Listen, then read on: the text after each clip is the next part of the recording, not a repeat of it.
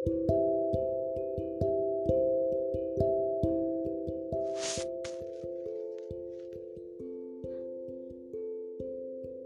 counsellor motivational speaker life coach Anusha garu ఉన్నారు.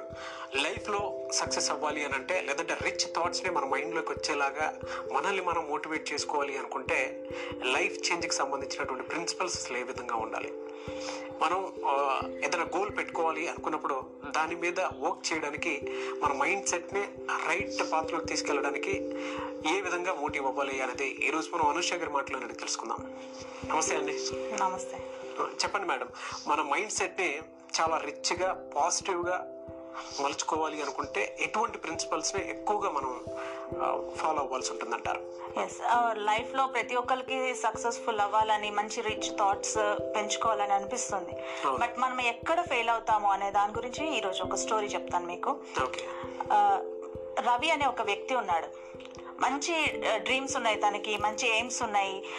తనకంటూ ఒక మంచి పొజిషన్లో ఉండాలి. తానే ఒక మంచి కంపెనీ పెట్టాలనే థాట్స్ తోటి ఉండేవాడు కాలేజ్ డేస్లో ఒక కంపెనీలో జాయిన్ అయ్యాడు. జాయిన్ అయిన తర్వాత తను వచ్చే హర్డిల్స్ ఏమైనా వర్క్ ప్రెషర్స్ కానీ తట్టుకోలేకపోయాడు.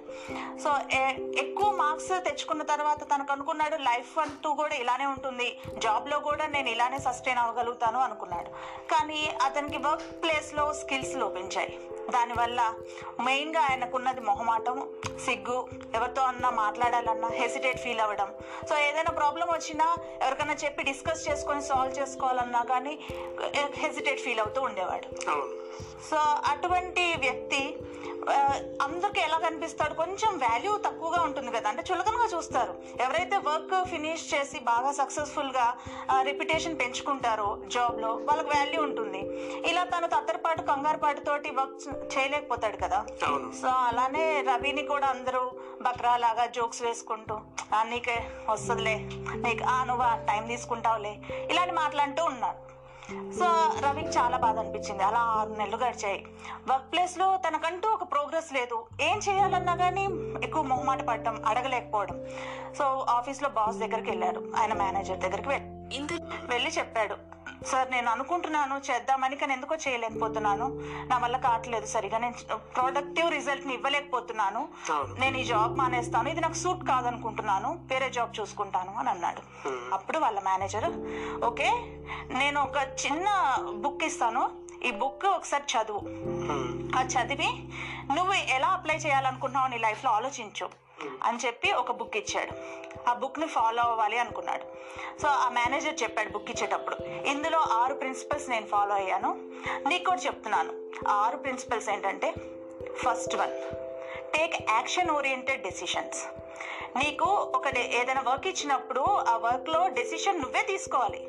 ఎందుకంటే ఆ వర్క్కి నువ్వే బాస్వి నేను కాదు. సో యాక్షన్ ఓరియంటెడ్ డెసిషన్ తీసుకో. నువ్వు ఎందుకు భయపడుతున్నావు అంటే అప్పుడు చెప్తాడు. సో ఒకవేళ అది ఫ్లాప్ అవుతే నా డెసిషన్ అని. ఫ్లాప్ అయినా రైట్ అయినా అది సక్సెస్ అయినా అది ఫెయిల్యూర్ అయినా నీకు మంచి పేరు తెచ్చినా మంచి పేరు తేకపోయినా.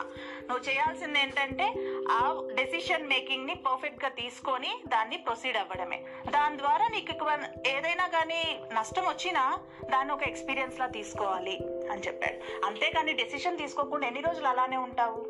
అని ఇలా చెప్తే అతను అనుకున్నాడు. ఓకే అని విన్నాడు. Second thing be self employed నువ్వు ఈ కంపెనీలో ఒక ఎంప్లాయీ లాగా చేస్తున్నావు. అలా కాదు ఒక బాస్ లాగా ఫీల్ అవ్వు. నీదే ఈ కంపెనీ అంటే నువ్వు ఎంత ప్రొడక్టివ్గా వర్క్ చేస్తావని ఆలోచించు. మార్పుని యాక్సెప్ట్ చేయి. ఏదైనా వచ్చి వస్తే నీకు ఎలా చేయాలి అనే దాని మీద ఎక్కువ ఫోకస్ చేయి. రాకపోతే ఎవరన్నా అడుగు. కానీ ఎప్పుడు ఒకసారి చెప్పిన తర్వాత ఇంకోసారి ఎలా చేయాలా అనేది ఆలోచించుకొని ఎన్ని రోజులని ఇంకొకరి మీద డిపెండ్ అవుతావు? నీ కంపెనీకి నువ్వు ఎంత బాగా ప్రొడక్టివ్గా రిజల్ట్ ఇస్తావు అనేది ఆలోచించు. వేరే వాళ్ళ గురించి ఆలోచించకు అని చెప్పాడు. ఓకే. సో నెక్స్ట్ అలా తను తన లైఫ్ చేంజింగ్ ప్రిన్సిపల్స్ తనని ఎలా మార్చాయో ఆ బుక్లో తను చదివినవి తినకు కూడా ఎక్స్ప్లెయిన్ చేస్తూ ఉన్నాడు. So commit yourself for excellence. తను చెప్పింది. సో ఎక్సలెంట్గా నువ్వు ఉండాలంటే మనకు చిన్నప్పటి నుంచి ప్రోగ్రెస్ కార్డులో గుడ్ వెరీ గుడ్ ఎక్సలెంట్ యావరేజ్తో మొదలవుతుంది. సో నువ్వు ఎందుకు యావరేజ్గా ఉండాలనుకుంటున్నావు? ఏదో వచ్చావు మార్నింగ్ ఈవినింగ్ వెళ్ళాలి. ఇలా అనుకోవడం మంచిదే. కానీ నువ్వు రిజల్ట్ ఇచ్చేటప్పుడు ఎక్సలెంట్గా ఇవ్వాలి అని అనుకో. అవుట్పుట్ ఎక్సలెంట్గా ఉండాలి. యావరేజ్గా ఉండొద్దు నీ అవుట్పుట్ అలా ఉండాలంటే నీకు ఏది చేయలేకపోతున్నావు అనే ఒక స్కిల్ ఉంటుంది కదా ఆ స్కిల్ని నేర్చుకో.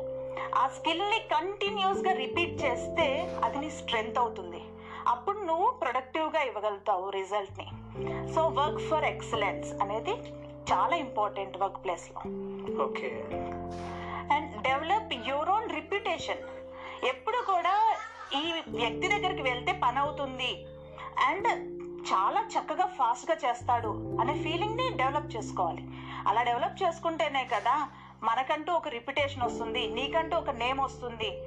రవి దగ్గరికి వెళ్తే పని చాలా ఫాస్ట్గా అయిపోతుంది. రవి హెల్ప్ మనం తీసుకోవచ్చు అనేటట్టుగా నువ్వు ఉండాలి. అంతేగాని నిన్ను ఓకే రవికి ఏం చేత కాదు అనే ఫీలింగ్ని నువ్వు క్రియేట్ చేస్తున్నావు కాబట్టి అందరూ నిన్ను చూసి నవ్వుతున్నారు. సో అలా వద్దు. అలా కాకుండా నీ రిప్యుటేషన్ని నువ్వే పెంచుకోవాలి. అంటే నువ్వు ఏం చేయాలి? ఆలోచించు. ఇక్కడ నుంచి వాళ్ళ గురించి వాళ్ళు నవ్వారు వాళ్ళు నన్ను అచ్చేస్తున్నారు నేను ఈ వర్క్లో పర్ఫెక్ట్ కాదు అని అనుకోకు. నువ్వు పర్ఫెక్ట్ కాబట్టి ఈ జాబ్లో చేరావు. కానీ ఇక్కడ నువ్వు ఎలా ముందుకెళ్ళాలనేది నేర్చుకో. అండ్ అలా చెప్తూ తన ఎక్స్పీరియన్సెస్ని కూడా తను షేర్ చేసుకుంటూ ఉన్నాడు. ఆ తర్వాత చెప్పాడు మెయిన్ ఇంపార్టెంట్ థింగ్ ఏంటంటే వర్క్ విత్ ఎంతూజియాజం ఇదే నువ్వు కోల్పోయావు అని.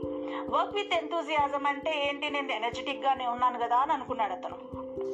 కానీ వర్క్ విత్ ఎంతూజియాజం అంటే జస్ట్ ఎగ్జాంపుల్గా చూసుకుందాము.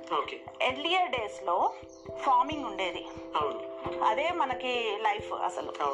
సో అటువంటి టైంలో వాళ్ళు ఎడ్లను కొనడానికి మార్కెట్కి వెళ్ళేవాళ్ళు సంతలకి. అలా వెళ్ళినప్పుడు ఎడ్లు అన్నీ కూడా సంతలో ఉంటాయి. కానీ వాళ్ళు ఫలానా ఎద్దుని సెలెక్ట్ చేసుకోవాలంటే ఏం చేస్తాడు? ఆ ఫార్మర్ ఒక కిక్ ఇస్తాడు అక్కడున్న ఎద్దుని. అది జలక్తో ఇలా లేస్తుంది ఎంతూజియాజంతో ఎనర్జెటిక్ అలా లేచినప్పుడు ఆ ఫార్మర్కి ఏమనిపిస్తుంది? పక్కదేమన్నా మజ్జుగా ఉంది ఇదేమన్నా యాక్టివ్గా ఉంది. సో దీన్నే నేను కొంటాను. సో మార్కెట్లో నీకు వాల్యూ ఉండాలంటే నువ్వు ఎంతూజియాజంతో ఉండాలి ఎనర్జెటిక్తో ఉండాలి. ఆ ఎనర్జీ నీలో కనిపించాలి. లేజీగా నువ్వు కనిపిస్తే నీకేం వాల్యూ ఉంటుంది? నీకు ఎవరు విలువిస్తారు అలా చేస్తే?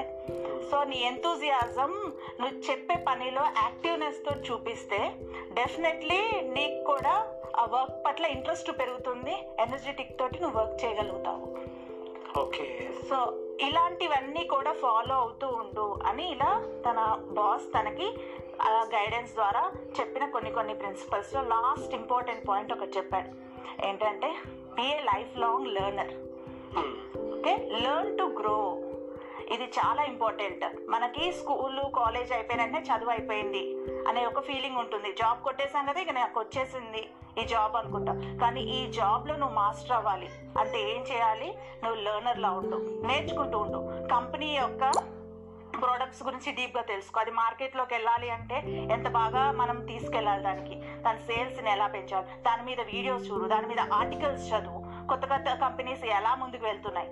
ఇలా అన్ని నువ్వు పరిశోధన చేసి అప్పుడు నువ్వు ఏదైనా డిస్కషన్ పెట్టినప్పుడు ఒక మంచి ఐడియా కానీ ఏదైనా ఇస్తే ఓకే ఈ ఇంత బాగా కంపెనీ గురించి ఆలోచిస్తున్నాడు ఈ వ్యక్తి అని నీకు ప్రిఫరెన్స్ ఉంటుంది. ఫాలో అవుతే డెఫినెట్లీ నువ్వు కా- ఈ ఆఫీస్లో ఒక సక్సెస్ఫుల్ మ్యాన్గా అవుతావు అని చెప్పాడు.